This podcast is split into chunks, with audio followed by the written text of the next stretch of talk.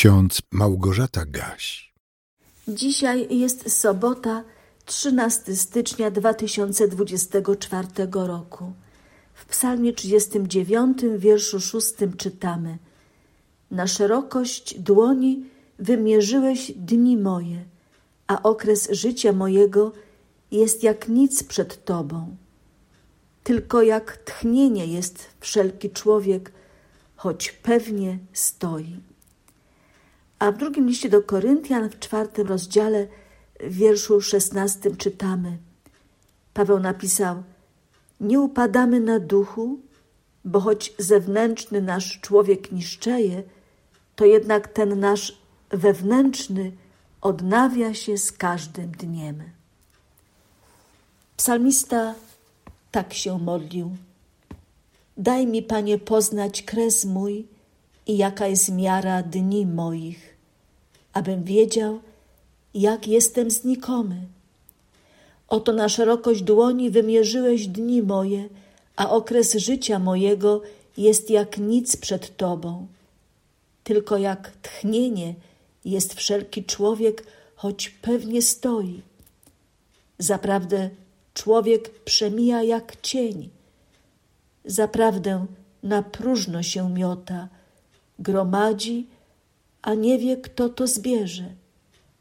A teraz, czego mam się spodziewać, Panie? W Tobie jest nadzieja moja.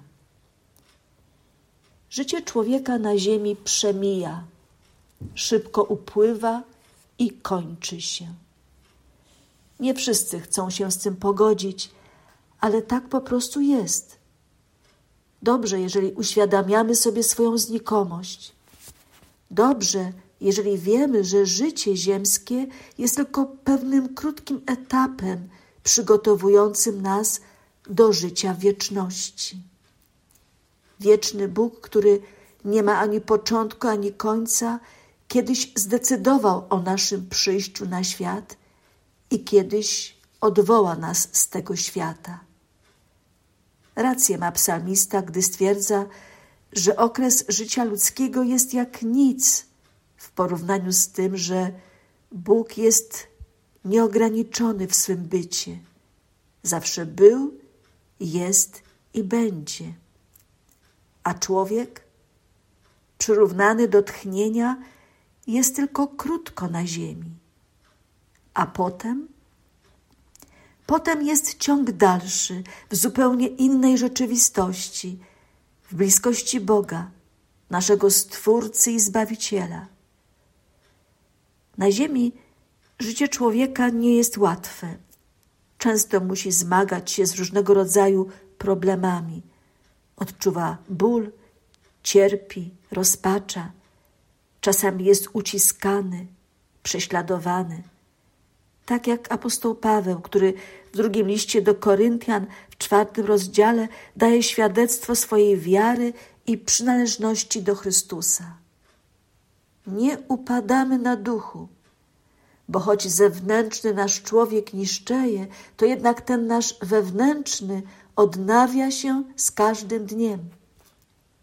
Tak właśnie jest w życiu ludzi wierzących.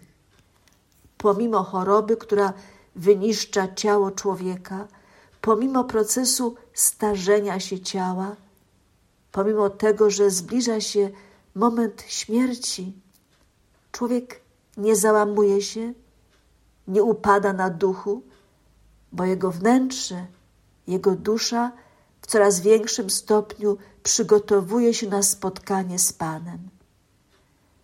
Wczoraj przypomniałam słowa apostoła Pawła z listu do Filipian z trzeciego rozdziału, mówiące o tym, że nasza prawdziwa ojczyzna jest w niebie. A więc nie możemy za bardzo przywiązywać się do tego, co ziemskie. Powinniśmy raczej powtarzać za pieśniarzem: Zmartwychwstaniesz, prochu mój, zmartwychwstaniesz, przemieniony. Gdy się skończy ziemski bój, wejdziesz w lepsze bytu strony. Tam nie będzie smutku, mgły. Bóg już otarł wszelkie łzy.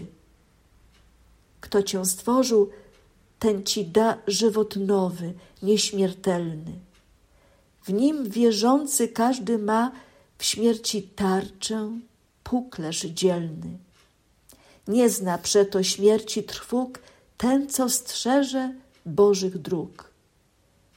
U wieczności świętych bram, Jezu Chryste, życia zdroju, nad mym prochem staniesz sam i wprowadzisz mnie w pokoju, tam, gdzie wiecznie zbawczy dzień, gdzie ochłody słodkiej cień.